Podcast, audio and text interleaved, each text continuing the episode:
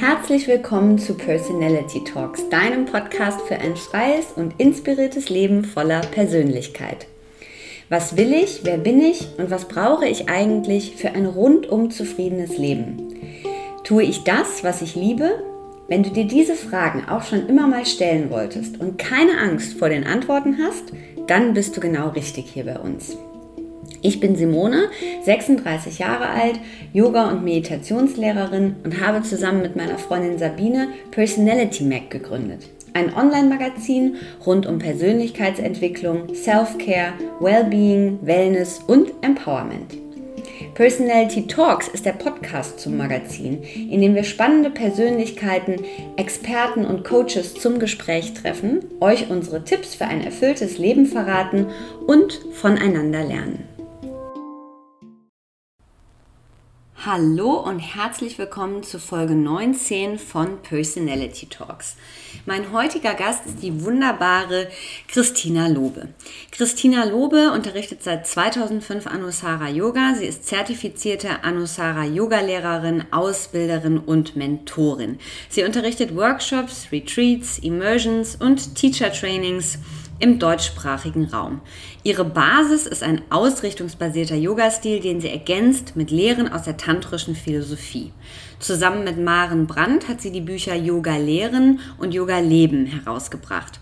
Ihr Bestreben ist es, jedem Einzelnen seinen Wert aufzuzeigen und Wahrhaftigkeit und Transparenz zu leben.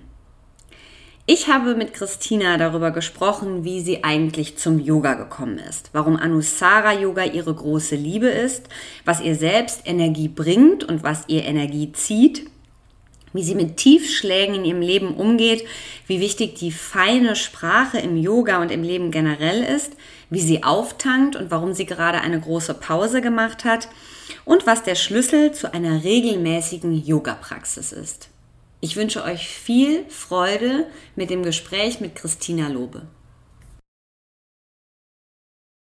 Christina, wir sind gerade schon so schön eingestiegen mit der äh, mit dieser Definition von Urlaub. Erzähl mal, äh, wie dein Urlaub war, was du gemacht hast äh, und wie sehr du dich erholt hast.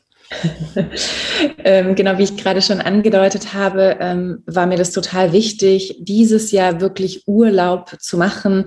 Und ähm, obwohl wir als Freiberufler die Tendenz haben, immer, immer doch am Handy und doch am Computer zu sein, das Ganze weitestgehend äh, zu lassen. Und ich habe eine großartige Assistentin, die hat mir den Rücken freigehalten, ähm, so dass ich trotzdem ein Stück weit zumindest da sein konnte für die Menschen, die sich für Trainings oder was auch immer interessieren. Ähm, und der Urlaub war dementsprechend wirklich der Familie gewidmet, aber auch ähm, so diesen, diesen Reset des ganzen Systems. Ähm, wirklich viel Natur, ähm, meine Praxis, aber auch ganz entspannte Praxis ähm, und all die Dinge tun, äh, die man so mit Müßiggang beschreiben würde.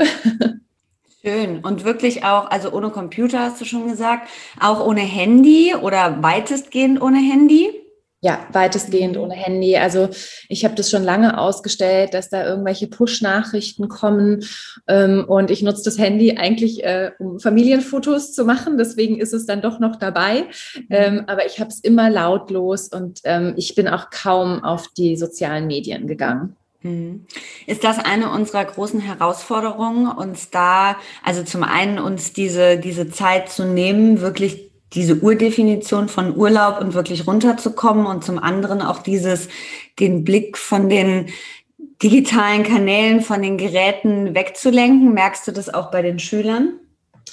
Ich glaube, ähm, dass es eine totale äh, Gefahr ist, dass wir durch digitale Medien, dass wir durch dieses ständige Tun und, und uns auch sehr mit dem Tun zu identifizieren, ähm, unglaublich im Außen leben und dadurch ähm, eine wahre Verbindung zu uns selbst verlieren und dass auch dieses wirklich Fühlen, wer man ist, wie es einem geht, äh, wie es dem Körper geht, dass das dadurch total in den Hintergrund gerät.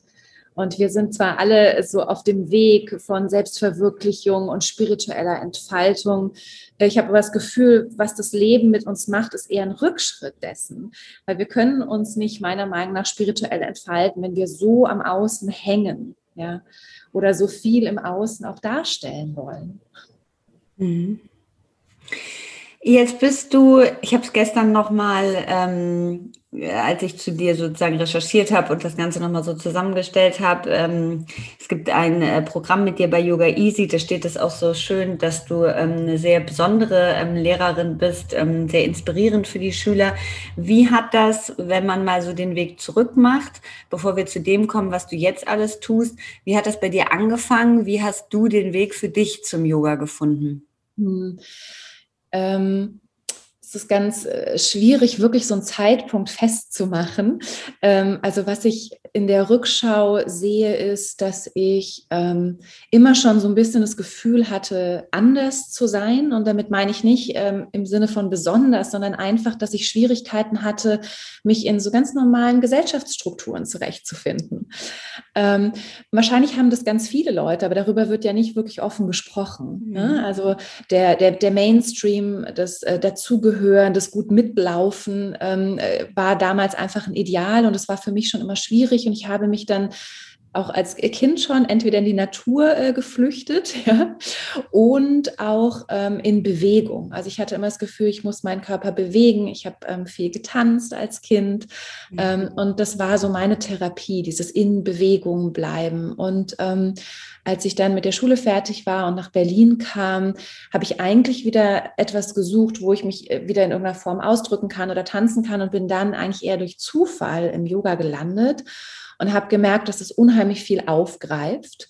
Aber selbst im Yoga gab es auch noch so eine Zeit des Suchens. Ne? Also kennen wir wahrscheinlich alle, dass wir ähm, uns bei dem einen Lehrer mehr aufgehoben fühlen als bei dem anderen oder dem einen Stil mehr als dem anderen. Und ich bin dann einem Lehrer begegnet, wo ich so das Gefühl hatte, okay, hier bin ich richtig. Hier äh, macht es Sinn, wie ich bin. Und ähm, konnte das auch gar nicht so in Worte fassen, aber bin dann wirklich ähm, schon fast neurotisch jeden Tag in diese äh, Yoga-Klassen gegangen. ähm, und so startete dann eigentlich wirklich so dieser Yoga-Weg. Aber ich glaube, dass es bei ganz vielen Menschen viel früher beginnt, diese, diese Suche oder auch diese spirituelle, wenn wir es so nennen wollen, Sehnsucht nach etwas. Mhm. Was war das genau, als du eben gesagt hast, ähm, das sozusagen, was der Mainstream so vorgibt oder wie das Leben eigentlich so, du sprichst ja auch auf der Website von dieser ja äußeren Form, in die wir uns da manchmal so pressen. Was, was war das, wo du für dich gesagt hast, das ist eigentlich nicht das, was ich mitgehen kann oder das bin ich nicht? Kannst du das benennen? Hm, ich glaube, am einfachsten ist es, ähm, tatsächlich an dieser Schulzeit festzumachen, mhm. ja, wo wir als ähm, äh, doch Kinder sehr schnell spüren, was ist akzeptiert, was ist anerkannt und was äh, bekommt quasi ein Lob. Mhm. Und ich hatte ähm, sehr frühes Gefühl, diese eigene Meinung ist nicht viel wert. Ähm, und wenn wir uns anpassen und ähm, in Anführungsstrichen wenig äh, Probleme machen, ja, also auch wenig hinterfragen, äh, dann, dann bist du gewollt, dann bist du lieb Kind, dann kriegst du Anerkennung. Wenn du das aber nicht tust, wenn man wagt, etwas zu hinterfragen oder wagt, Dinge anders zu machen, ähm, dann kriegt man das eben nicht. Und ich finde, das ist etwas, was wir in dieser jetzigen Zeit ja auch wieder ganz deutlich spüren. Ja, mhm. also hinterfragen ist eigentlich nicht gewollt ja, mhm. oder ähm, auch so einen ganz eigenen Weg zu gehen. Ich denke immer, obwohl Spiritualität ja auch gerade so in unserem Umfeld sehr stark nach außen geht und auch Yoga mittlerweile ja wirklich auch ähm, ein Trend ist, ja, ist es trotzdem so, dass ich das Gefühl habe, Menschen haben einfach Schwierigkeiten mit Dinge zu hinterfragen oder mit einer Konfrontation von anderen Gedanken oder einer Andersartigkeit. Es ist immer schnell mhm. eine Bedrohung. Mhm. Und bist du dann, ähm, also dieser Lehrer, von dem du gesprochen hast, bist du dann relativ schnell sozusagen bei deinem Herzensstil äh, beim Anusara gelandet oder gab es da einen Weg durch verschiedene Stile hindurch und dann wurde es Anusara? Also dieser Lehrer war äh, tatsächlich Anusara-Lehrer, der war damals aus LA zu Gast in Berlin für ähm, ein oder zwei Jahre, ich bin mir nicht ganz sicher und ähm, was ich sehr schön fand, ist, also zum einen hat mir das natürlich gut getan, dass Anusara eine ähm, relativ genaue körperliche Ausrichtung hat, aber was mich, glaube ich, wirklich total berührt hat, war, ähm, dass das ein Lehrer war, der auf Augenhöhe ist. Also der begegnet mhm. einem auf Augenhöhe. Es ist kein Lehrer, der belehrt, sondern mhm. ein Lehrer, der versucht zu inspirieren und eine Einladung auszusprechen. Ja? Mhm. Ähm, und dass diese Integration von Philosophie einfach immer da war. War. Also, dass eine Ebene angesprochen wurde, die über das Körperliche hinausgeht. Und ich finde, er hat einfach einen guten Weg gefunden, das zu tun. Also ich mhm. glaube, dass viele Stile das natürlich wollen und auch viele Lehrer, aber seine Art und Weise, wie er das gemacht hat und wie er das auch wirklich ähm, versucht hat, in den Körper zu bringen, also gleich mhm. diese Verkörperung von Qualitäten, also mhm. inneren oder emotionalen Qualitäten ähm, umzusetzen, das hat mich unglaublich ähm, gefangen damals. Wenn jemand den Stil noch gar nicht kennt, ähm, weil ich, äh, und das ist so eine Frage, die ähm, äh, ich selber auch immer äh, wieder mir gestellt habe, weil als ich zum Beispiel ins Ausland gegangen bin, ähm, da haben, äh, als ich damals in einem Yoga-Studio angefangen habe zu unterrichten, ähm, da wussten viele nicht, was Anusara ist. Ich dachte immer, das kennen ja alle, das ist so gut, das kennen alle irgendwie, das ist total bekannt. Und ich habe mich aber tatsächlich immer so ein bisschen schwer damit getan, weil es ja so vielfältig ist, weil es ja so viele Bestandteile hat, weil es so viel anspricht ich habe mich immer sehr schwer damit getan, in so einem kurzen Gespräch so eine Antwort darauf zu geben, was es denn eigentlich ist. Und habe dann irgendwann es so erklärt, wie es sich für mich angefühlt hat. Und habe aber immer wieder in dieser Zeit auch immer wieder so nach Definitionen für mich geguckt und so und finde das gar nicht so einfach. Also was würdest du sagen, was genau ist Anusara Yoga? Was macht diesen Stil aus? Hm, ähm, ich finde es ganz schön, dass es mittlerweile auch als ein ausrichtungsbasierter, also alignment-based Hatha-Yoga, ja, mhm. also das äh, bringt auf jeden Fall diese ähm, körperliche Präzision auf den Punkt, ohne mhm. dass ich finde, dass Anusara zu ähm, streng oder dogmatisch ist. Also die mhm. Ausrichtung mhm. ist ja wirklich so, dass sie auf der einen Seite universell ist und trotzdem mhm. individuell passt. Ja? Mhm. Also das finde ich ähm, äh, zeichnet es aus. Und ähm, ein anderer Punkt ist, dass die Philosophie wirklich ein Bestandteil ist und dass sie durch diese sogenannten Herzthemen, also dass wir ein Thema mit in die Klasse bringen, ähm, integriert wird. Mhm. Und dadurch immer auch eine Berührung, ich nenne es jetzt mal des inneren Körpers oder des Herzens. Ähm, ähm, ein Schwerpunkt in der Klasse darstellt. Mhm. Und die tantrische Philosophie, die ja auch mittlerweile immer bekannter ist, ähm, hat einfach für mich etwas sehr Modernes, weil sie ist lebbar für jeder Mann, jeder Frau und äh, hat etwas sehr ähm, Lebensbejahendes. Mhm. Und äh, vielleicht sind das so die Pfeiler, wo man sagen kann, das äh, zeichnet äh, Anusara aus. Mhm. Die, ähm, die tantrische Philosophie, was ist für dich ähm, das Besondere daran? Was hat dich daran so äh, besonders gezogen? Also neben diesem Lebensbejahenden jetzt nochmal, was, was ist das für dich vor allem? Ähm, Im Grunde ist es ja gar nichts ähm, Neues. Das haben wir ja auch in unseren ähm, westlichen Philosophien schon mal gehört oder erlebt dass die tantrische Philosophie äh, keinen Unterschied macht ähm, zwischen einem, ähm, einem äh, Gott, der irgendwie höher ist oder im Außen mhm. und, und dem eigenen. Was ich sehr berührend finde daran ist, dass es heißt, dass jeder von uns eine individuelle Vervielfältigung des Höchsten ist. Das heißt, wir haben quasi alle ähm, eine Shiva-Seele oder Atman oder das Göttliche, wie auch immer wir das nennen wollen, das höchste mhm. Bewusstsein als unser wahres Selbst bereits in uns. Mhm. Und ich finde, das schafft eine unheimliche äh, Ruhe letztendlich, ja, weil es geht ja mhm. eigentlich nur darum, ähm, dieses, dieses innere Selbst, dieses wahre Selbst wieder zu erkennen und wieder zu erfahren. Es ist nichts, was wir erst ähm, erreichen müssen. Es ist nichts, was wir im Außen suchen müssen, sondern letztendlich wirklich nur das Zurückkommen in die eigene Essenz. Oh, so schön. Hast du, eine, ähm, hast du einen Tipp für jemanden, also für die äh, Hörer, die da so ein bisschen mehr einsteigen wollen, ähm, in Richtung äh, Buch oder tatsächlich Lehrer auch, was, was das Thema tantrische Philosophie betrifft? Ja, ist wirklich gar nicht so einfach. Also die Lehrer, denen ich folge, sie sind durchaus englischsprachig.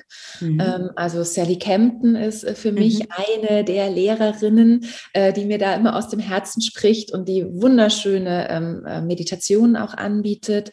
Ähm, ich bin eng befreundet mit Andrea Boni, der ist Italiener. Das heißt, auch für diejenigen, die ein, ein, sehr deutliches, ruhiges Englisch brauchen, da finde ich ihn mhm. ganz, ganz fantastisch. Also da kann man wirklich mal auf der Homepage stöbern Bill Mahoney ist ein toller Philosophielehrer. Ähm, viele meiner Freunde arbeiten auch mit Christopher Wallace zusammen, also der mhm. auch äh, da viel gibt. Carlos Pomeda, also das sind so die, die mhm. Leuchttürme, würde ich sagen, die einfach jahrelang schon dieser Tradition folgen. Und es ist mhm. wirklich eine, eine, Tradition. Und ähm, es ist schön, es auch von einem Lehrer gelernt zu haben und dann, dann das so weitergegeben zu bekommen.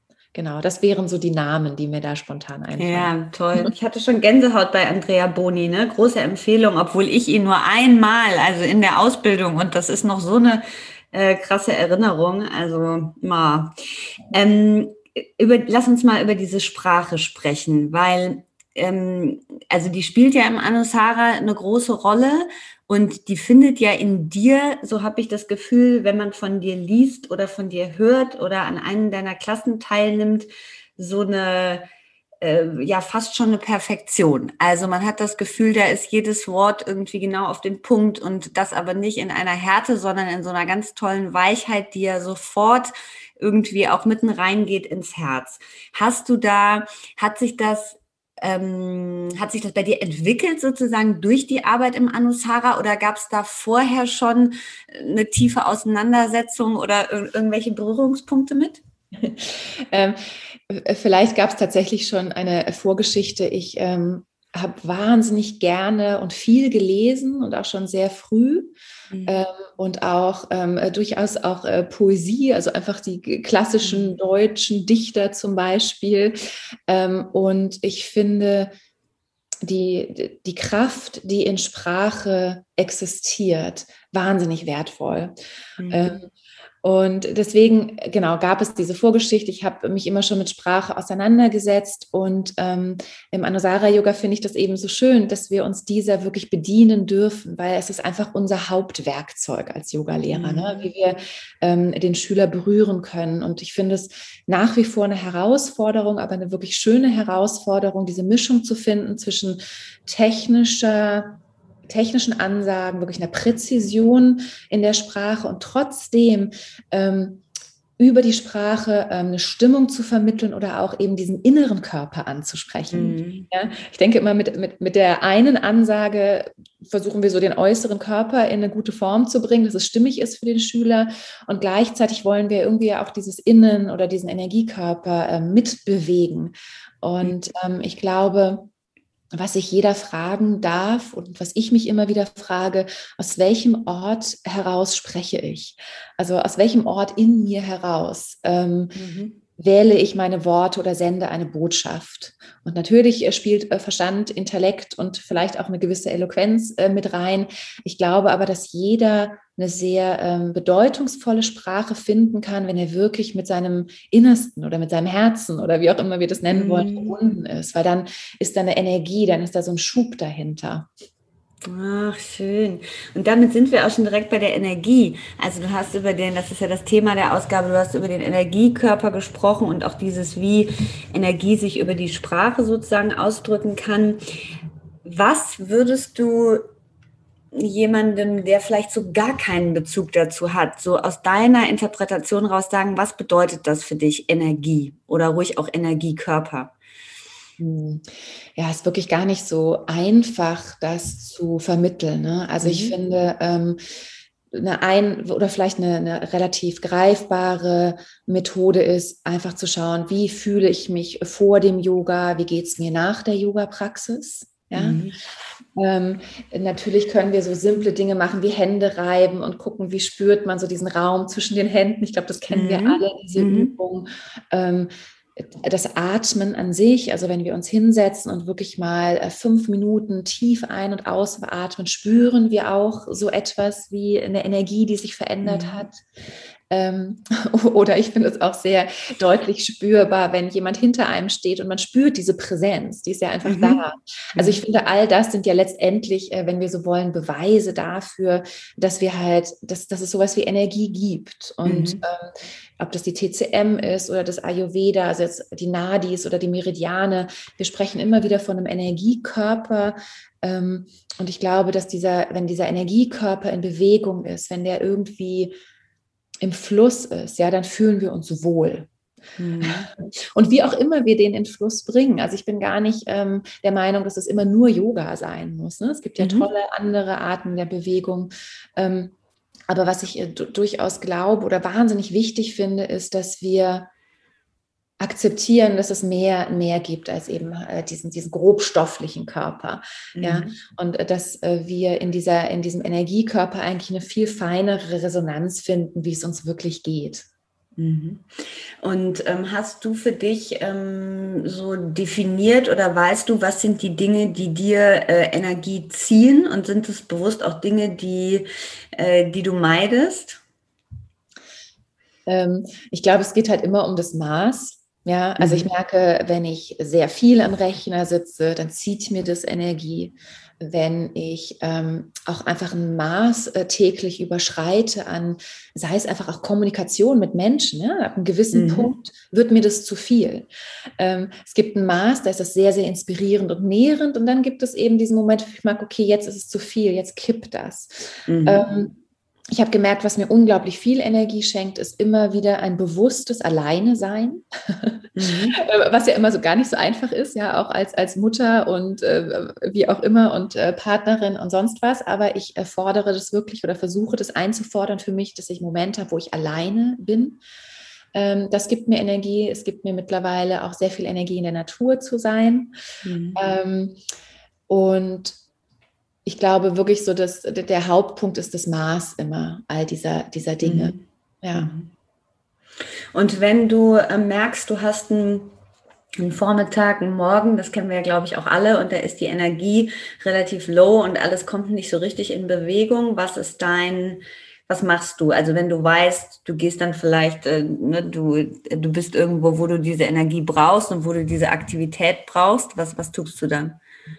Ähm, ich glaube, dass wir wahnsinnig viel über den Körper tatsächlich machen können. Also ob das ähm, die gute Ernährung ist. Also ich, äh, wenn ich weiß, ich habe herausfordernde Zeiten, dann bin ich sehr diszipliniert, was es angeht, früh ins Bett zu gehen. Ähm, mhm. mich äh, wirklich äh, sehr gesund zu ernähren, ja, also ganz viel frische Sachen ähm, und, und Wohlfühlnahrung ähm, und halt auch immer die Bewegung. Also mhm. wenn ich weiß, ich muss wach sein, ähm, dann oder präsent sein, dann mache ich vorher, manchmal reichen ja 20 Minuten einfach meine Yoga-Praxis mhm. und lass mich dann so sehr intuitiv führen und mir geht es dann wirklich nur darum, wie öffne ich den Körper ähm, und nicht darum, irgendeine großartige Stellung zu können oder irgendwie, keine Ahnung, die Armmuskeln zu trainieren oder sowas, mhm. sondern ich habe wirklich das Gefühl, ich bewege alles einmal durch, dass ich, ähm, dass sich das verbunden anfühlt, ja, dass alles mhm. miteinander verbunden ist und das schenkt mir dann ähm, auf jeden Fall Energie. Ja. Mhm. Merkst du, ähm, wenn du, also ich finde ja die Arbeit als Yogalehrer, und das ist, war mir vorher niemals so klar, ähm, hat ja auch sehr, sehr viel mit Energie zu tun. Ähm, mir hat mal eine Lehrerin gesagt, dass sie ähm, danach immer die Kleidung wechselt, fast wie so ein, so ein Abstreifen und sozusagen ne, was Neues an. Das fand ich ganz interessant. Ähm, wie ist das, wenn du da, ähm, also zum einen gibt das ja wahnsinnig viel Energie. Also ich finde, manchmal geht man aus Klassen raus und man hat das Gefühl, da habe ich jetzt so viel zurückbekommen energetisch. Und dann wiederum gibt es aber ja auch äh, vielleicht ähm, gerade bei dir könnte ich mir das vorstellen, in so Weiterbildung, Teacher-Trainings, was ja schon sehr, sehr fordernd ist, wo auch viel Energie sozusagen weggeht.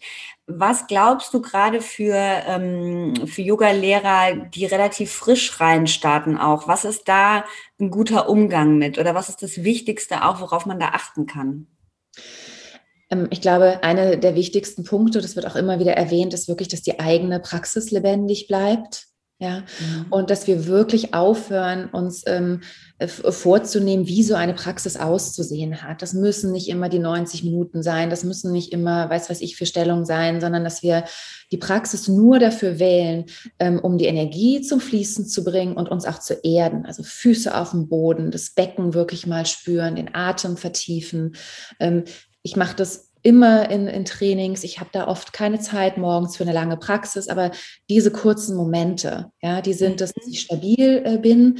Und wenn jemand merkt, er ist sehr, sehr durchlässig, ja, gibt es viele äh, Rituale, wie man sich quasi, ob das in Licht einhüllen ist, ja, ob das das Visualisieren wie so eine Pyramide um einen herum ist. Mhm. Ähm, und dass wir uns wirklich erlauben, auch einen, eine Distanz zu den Schülern zu haben. Ja, ähm, ich hab, beobachte oft, dass das, was Menschen anstrengt, auch so diese Idee ist immer ganz nah sein zu wollen mit ihren Schülern, ähm, ähm, am besten äh, von allen gemocht werden zu wollen und äh, fast mhm. Freundin zu sein. Und ähm, das ist nicht unsere Aufgabe. ja, letztendlich ist es nicht unsere Aufgabe, gemocht zu werden oder eine Freundin zu werden von den Schülern. Und ich glaube, wir dürfen ganz bei uns sein und wirklich vertrauen, dass schon das Richtige durch uns durchkommt und mhm. dass wir uns in, in Service stellen unseres Unterrichts. Und wenn ich mich sehr ähm, ja, erschöpft fühle oder auch manchmal nicht so inspiriert, ja, dann, ähm, dann erde ich mich, dann mache ich dieses kurze Ritual meiner Praxis, aber dann lade ich auch wirklich ein, so, okay, I don't know what to do. Bitte, ähm, ich lasse die Energie, ihr, wie ihr immer das nennen wollt, ob das Shakti ist, ob das Bewusstsein ist, ich lade das einfach mhm. ein, dass es durch mich durchfließt und spricht. Und das ist wie so eine Unterstützung, so eine Hilfe, die ich mir, die ich mir einlade. Und ich finde, dass das ähm, uns auch darin unterstützt, dass man eben nicht so viel Energie verliert, wie du gerade mhm. gesagt hast. Schön. Und dieses Vertrauen, also dieses, äh, ich vertraue darauf, dass es durch mich durchfließt und dass das sozusagen, was für die Schüler wichtig ist, dass es den Weg durch mich durchfindet, sozusagen. War das etwas, woran du schon immer geglaubt hast, weil du in dieser Arbeit das gefunden hast, was dich sozusagen begeistert oder was dich so erfüllt? Oder ist das etwas, wo du sagst, na ja, das hat sich schon auch im Laufe der Jahre ne, über das immer mehr in diesen Sitz des Lehrers finden, äh, also ergeben? Ich glaube, ähm, beides. Ähm, durch diese Arbeit als Yogalehrer und auch die eigenen Ausbildungen, die ich genossen habe, habe ich gelernt, es bewusster einzusetzen. Also das ist auch ein, ähm, ne, man spricht ja im Yoga manchmal auch von diesem Strong Vessel, also dass wir dieses Gefäß, Körper auch wirklich unterstützen und schulen können, dass Energie durch uns durchfließt. Mhm.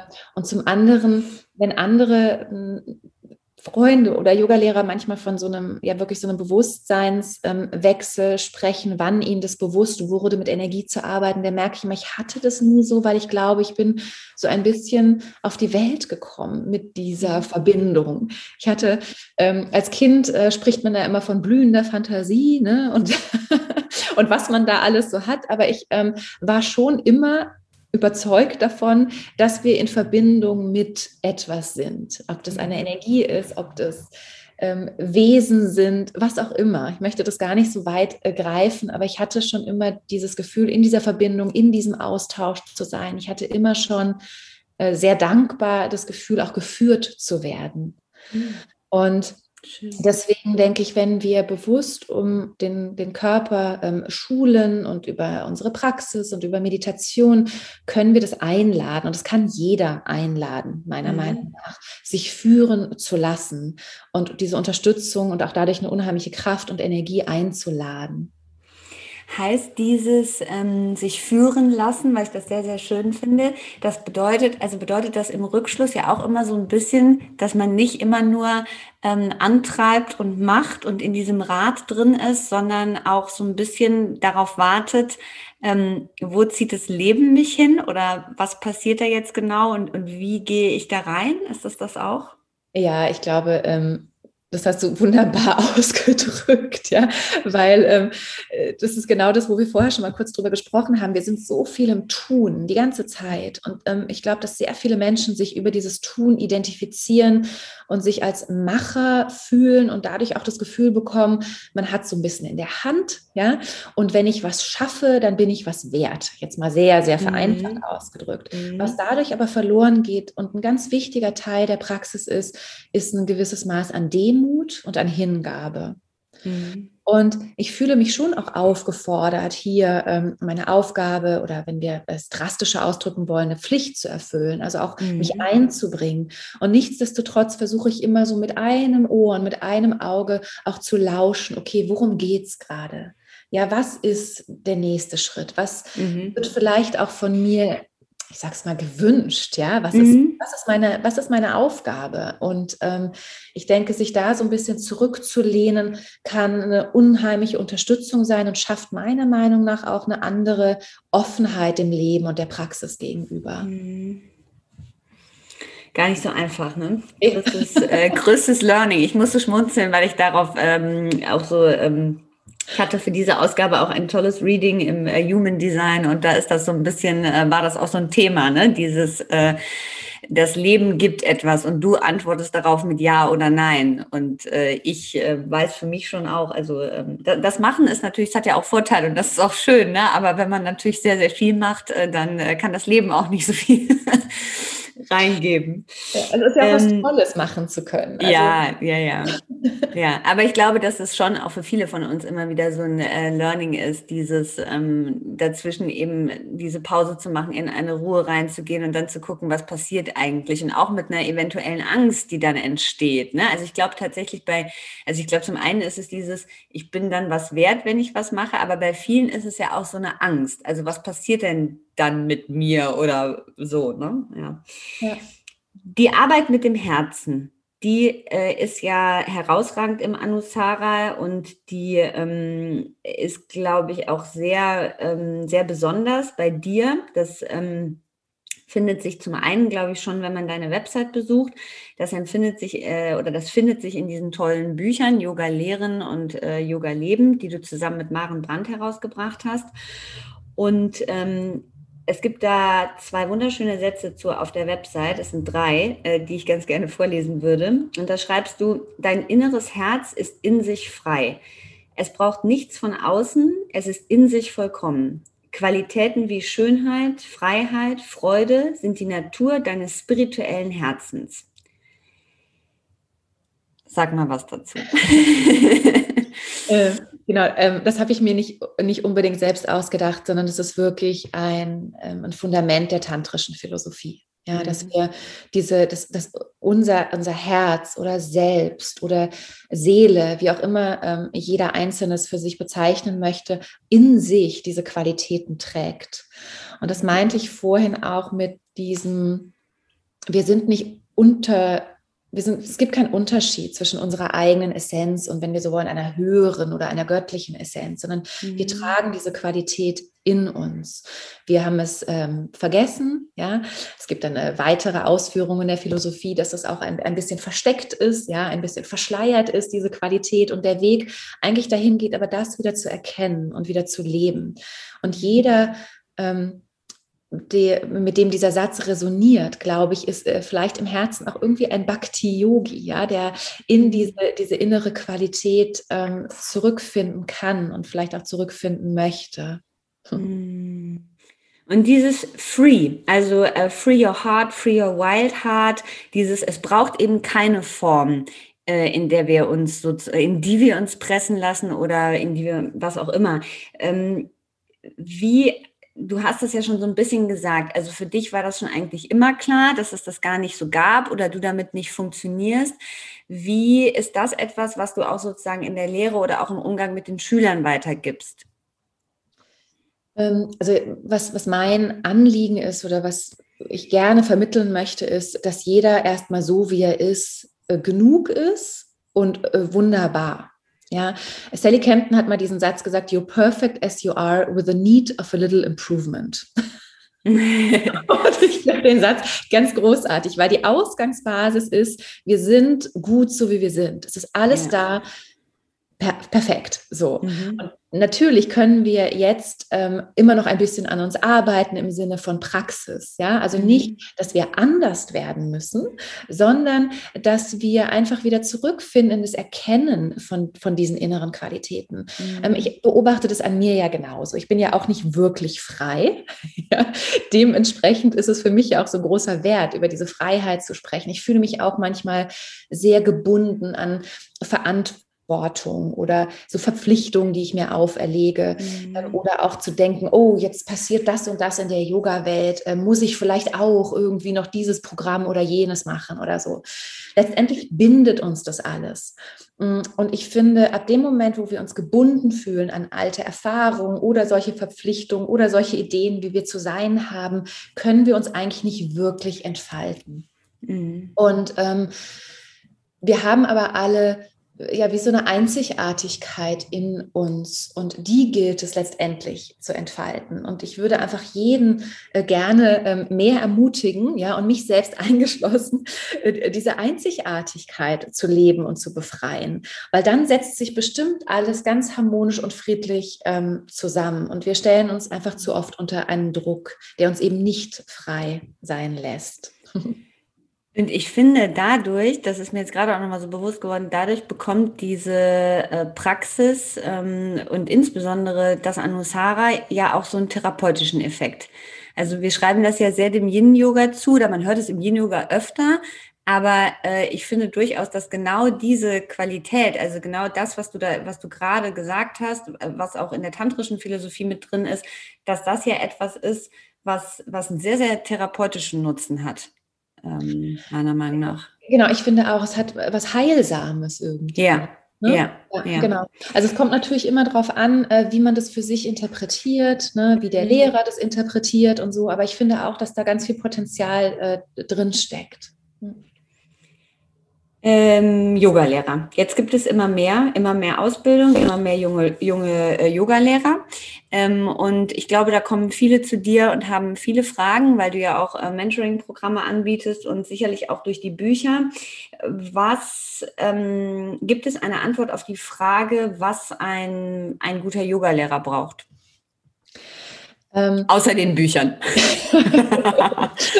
Ähm, also für mich ist es tatsächlich äh, auch hier wieder so eine gute Mischung aus ähm, einfach wirklich Know-how, ja, also äh, ob das ein Know-how ist über die ähm, grundsätzliche Anatomie des Körpers, wie man am besten ein gutes Sequencing aufbaut, also einfach äh, solche Dinge, die kann man wirklich erlernen, mhm.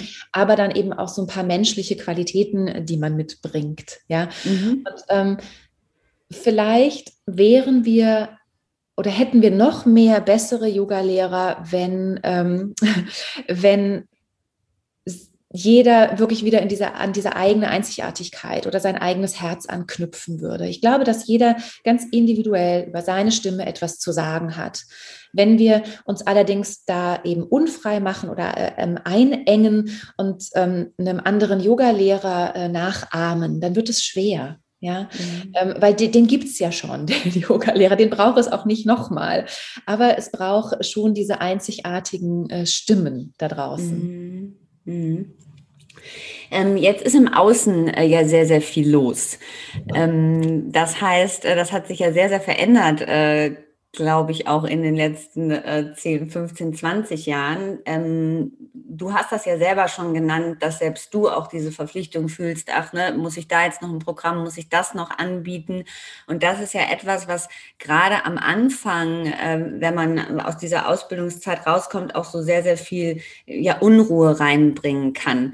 Ähm, glaubst du, dass es all das braucht? Also braucht es äh, die Website, den Instagram-Kanal, die äh, Bilder in ähm, äh, Yoga-Posen und, und all das, was wir heute so sehen. Ist, ist das der Schlüssel zu dem, dass wir sozusagen den Weg als Lehrer finden? Ja, also das ist wirklich eine, eine komplexe äh, Frage. Also ich komme wirklich aus der alten Schule sozusagen. Ich habe eine Ausbildung gemacht, dann habe ich angefangen, mal ein paar Klassen zu unterrichten.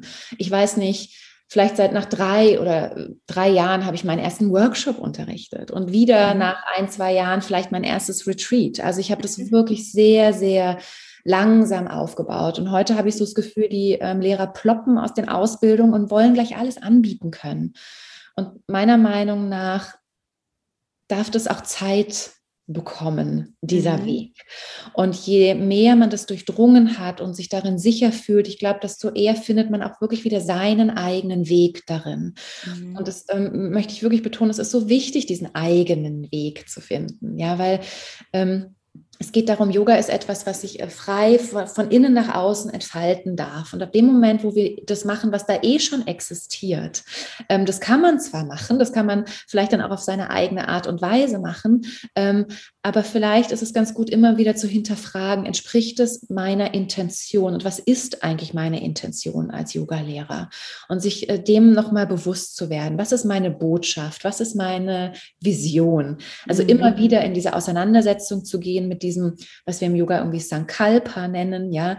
Was mhm. ist, was ist meine Intention? Was möchte ich eigentlich vermitteln? Und versuchen, dem treu zu bleiben.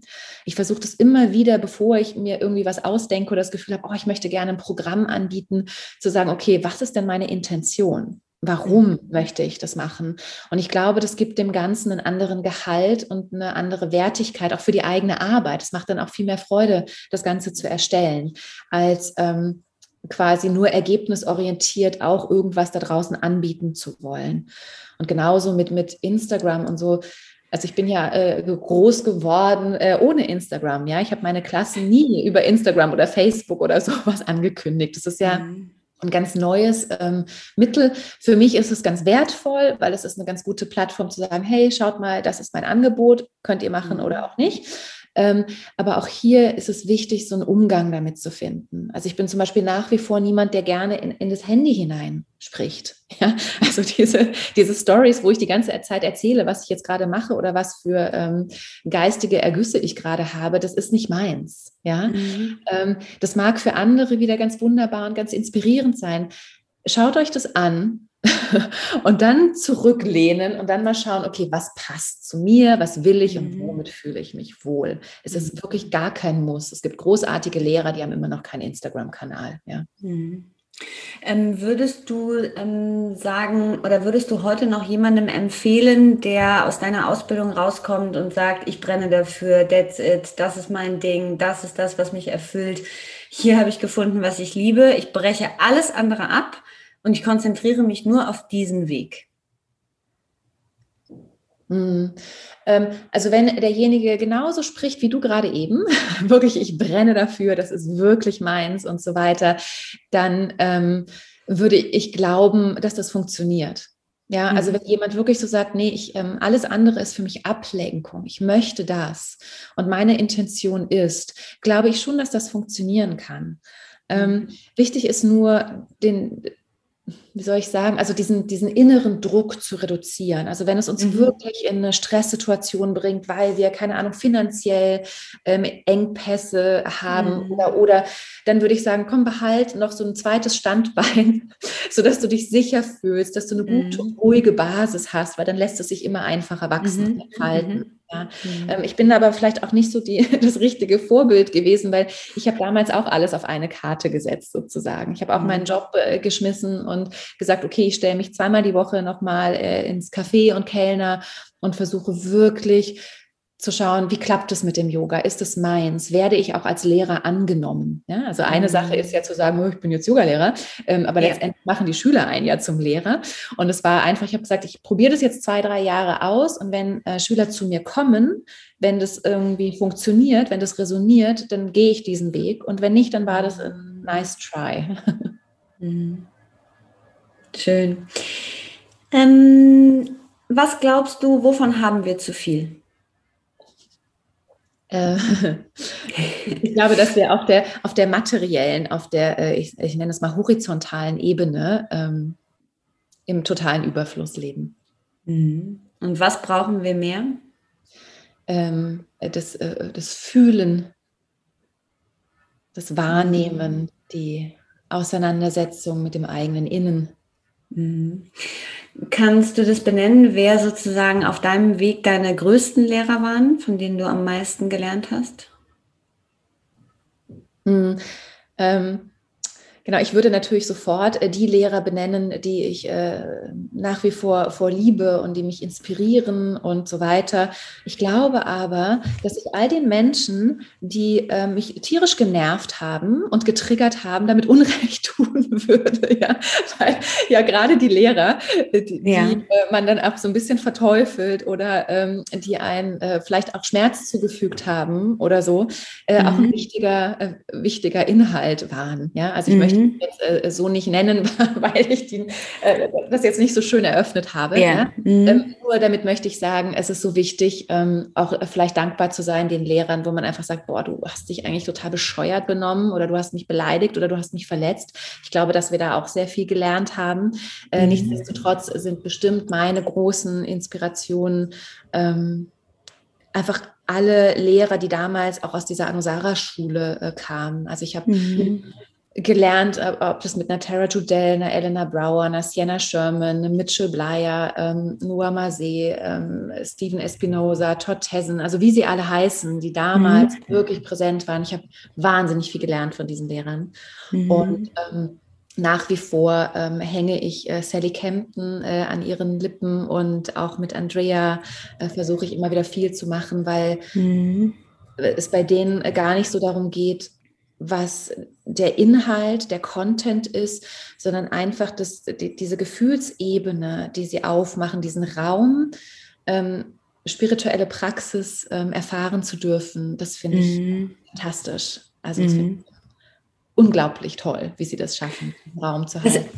Das ist ja auch nochmal was, was sich sehr verändert hat, ne, im Vergleich zu sozusagen ähm, den, äh, also ganz früher sozusagen zurückgehend, wo ähm, ein Lehrer oder auch ein Schüler, also egal jetzt nur den einen Lehrer hatte. Ne? Also dieses, dass wir heute ähm, aus sozusagen von mehreren Lehrern lernen oder schöpfen und das sozusagen für uns vereinen. Ähm, glaubst du, dass das, ähm, dass das eine gute Qualität hat oder glaubst du, dass das manchmal auch so ein bisschen dazu führen kann, dass wir uns da so ein bisschen verlieren? Jeder muss sich dabei einfach hinterfragen, ob er konsumiert Mhm. Ja, und äh, eben äh, in so einer, äh, auf so einer Ebene bleibt, wo sich zwar ganz viel nebeneinander stellt und man ein großes mhm. Repertoire hat, ähm, oder ob es dabei auch wirklich möglich ist, in die Tiefe zu gehen. Ja, also ähm, wir können äh, das mit, mit, mit, mit höher oder tiefer oder intensiver beschreiben, ähm, also wirklich in, in eine tiefe Auseinandersetzung mit der Praxis, so würde, würde ich mhm. es ähm, bezeichnen. Und bei all den vielen Lehrern, von denen ich gelernt habe, die haben aber doch der gleichen Schule angehört. Ja, mhm. also die mhm. folgten alle diesem Zweig der tantrischen Philosophie. Und äh, dementsprechend habe ich das Gefühl, die haben das zwar teilweise unterschiedlich weitergegeben und interpretiert, aber ich bin auf einem Weg geblieben. Und für mich war das das Richtige. Mhm. Ähm, also ich sehe schon eine Gefahr darin, zu viel, ja, ähm, hier noch ein Training und da noch und jetzt ist ja eh gerade alles online, jetzt kann man ja so richtig, richtig, richtig horten, ja. Ähm, mhm. Ab dem Moment, wo wir nicht wirklich in die Praxis und die Auseinandersetzung mit diesen Dingen gehen, ist es meiner Meinung nach nicht viel wert. Mhm. Wie, wenn du einen ähm, Tipp zur Inspiration geben äh, wolltest, ein, ähm, ein Buch sehr, sehr gerne. Ich glaube, das ist bei dir einfach, weil du liest ja, glaube ich, sehr, sehr viel. Ne? Aber es muss auch kein Buch sein, es könnte auch ähm, ein Video, ein Talk oder was auch immer sein. Ähm, ja, gar nicht so, gar nicht so einfach gerade, ehrlich gesagt. weil es sind immer so Phasen, wo einem ganz bestimmte Dinge begegnen. Ne? Also ich habe gerade ähm, dieses wunderschöne Buch von dieser Tracy Stanley, dieses Radiant Rest. Äh, äh, Yoga Nidra? Yoga ja, genau, ja. genau. Mhm. Und ähm, das könnte ich jedem empfehlen, der tatsächlich das Gefühl hat, in dieses zu viel Tun zu kommen. Mhm. ja, in dieses äh, berühmte Hamsterrad, äh, dass man auch jede Lücke gleich mit einem neuen äh, Tun füllen möchte. Ähm, da finde ich, hat es eine wahnsinnige Qualität, weil es uns in diesen, fast in so eine Art Trance äh, versetzen kann, ähm, die einfach alles unterbricht. Mhm. Ähm, das ist etwas, was ich jetzt gerade wirklich gerne weitergeben möchte an Menschen, die auch das Gefühl haben, so sehr äh, mit dem Außen beschäftigt zu sein, vielleicht auch ähm, in den letzten anderthalb Jahren eine äh, kleine Sucht den Nachrichtentickern gegenüber entwickelt zu haben oder so. Ähm, da würde ich das weitergeben. Und was ich persönlich immer mache, ist, ich schaue mir immer an, welche Online-Kurse bietet Sally Kempton an, um mhm. in immer dran zu bleiben. Ja, ich fühle mich mhm. dadurch äh, begleitet. Und auch hier nochmal, es geht gar nicht so sehr um die Inhalte, ob das jetzt um die Sutren geht, um die Bhagavad Gita oder um Bhakti-Yoga, sondern einfach in dieser kontinuierlichen äh, Praxis und Frequenz äh, bleiben zu können. Zu bleiben. Ach, schön. Christina, vielen, vielen Dank äh, für deine tollen Antworten. Äh, vielen Dank für die beiden tollen Bücher. Äh, für deine äh, Art, Menschen zu begeistern, für das offene Herz, für all das, äh, was du da hineinlegst in deine Arbeit. Ähm, wenn jemand mit dir arbeiten möchte, dich finden möchte, sage gerne nochmal, was sind gerade so die äh, Hauptgeschichten, die du machst und die man mit dir gemeinsam machen kann. Ähm, genau, also am einfachsten ist es tatsächlich immer einfach auf die Homepage zu gehen, ähm, www.christinalobe.de oder com, geht beides. Und ähm, in meinem Newsletter, den ich auch wirklich nur einmal im Monat verschicke, ähm, weil ich ähm, die Leute nicht noch mehr vom Computer äh, halten möchte, äh, da schreibe ich immer, was aktuell möglich ist oder was äh, machbar ist bei mir. Und da ich jetzt gerade aus der äh, Sommerpause komme, geht es jetzt darum, so langsam, langsam wieder äh, Klassen anzubieten anbieten und es wird wahrscheinlich noch viel äh, Online-Klassen geben die nächste Zeit. Ähm, also ich freue mich über jede Anfrage mhm. und äh, gebe auch gerne äh, Ratschläge, wenn der ein oder andere auf der Suche nach ganz bestimmten Dingen für sich ist. Ähm, es ist immer wichtig, dann so wirklich das Richtige zu finden und sich in diesem Dschungel auch ein bisschen zurechtfinden zu lernen. Mhm. Tausend Angebote. Und danke auch dir für das Gespräch und für die Einladung. Es hat mich sehr gefreut. Sehr gerne. Vielen Dank und alles Liebe für dich. Ja.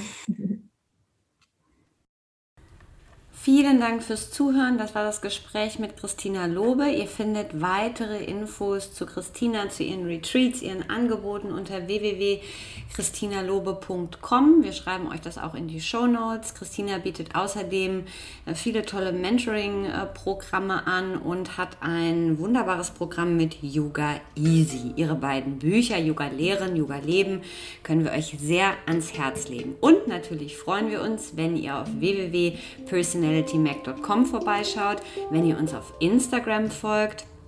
Wenn ihr diesen Podcast, wenn ihr Freude und Lust daran habt, sehr, sehr gerne mit 5 Sternen auf iTunes bewertet. Alles Liebe und bis dann, eure Simone.